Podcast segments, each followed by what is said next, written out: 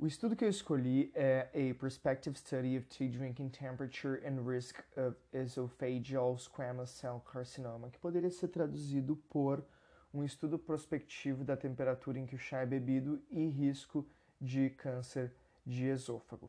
Ele tem uma porção de autores, eu não vou citar um por um, e foi uh, publicado, né, pelo menos eu encontrei no PubMed, certo? Bueno, estudos anteriores já haviam reportado que tem uma relação entre beber chá quente e o risco de se desenvolver câncer de esôfago. No entanto, nenhum estudo anterior um, abordou a medidas né, específicas da temperatura em que o chá é bebido. Esse estudo examinou de modo prospectivo a associação entre a temperatura de chá e o risco dos pacientes em desenvolverem câncer de esôfago a partir do uso de métodos validados, tanto objetivos como subjetivos. Né? Então, esse estudo também analisou outros hábitos que pudessem confundir os resultados, tendo uh, suas bases nos uh, estudos de corte Golestan em uma população de 50 mil pessoas entre 40 e 75 anos no nordeste do Irã, nos anos uh, compreendidos entre 2004 e 2008. Os participantes foram acompanhados por, em média, uma década.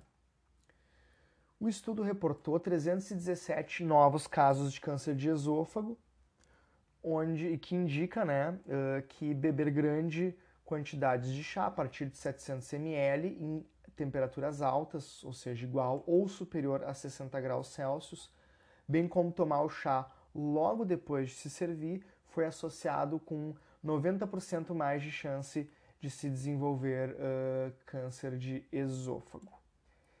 Esse é um estudo importante, tá? Porque corrobora a associação entre bebê, chá quente e o câncer de esôfago e é particularmente importante para a gente aqui no Rio Grande do Sul, né? Que temos o costume de tomar mate quente, ou seja, é um indicativo, né? Para a população de que devem maneirar tanto na quantidade como na temperatura do chá ou principalmente do mate, que é o nosso caso aqui.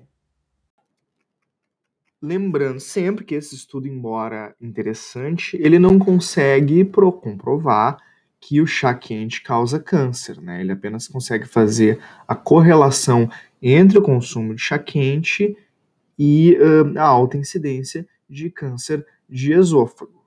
Isso se deve, claro, pela, pelo seu desenho metodológico, sendo um estudo populacional e não um ensaio clínico, certo, gente? Então, um, este foi o meu resumo crítico desse artigo bastante interessante. Vou colocar o link aqui no resumo para vocês.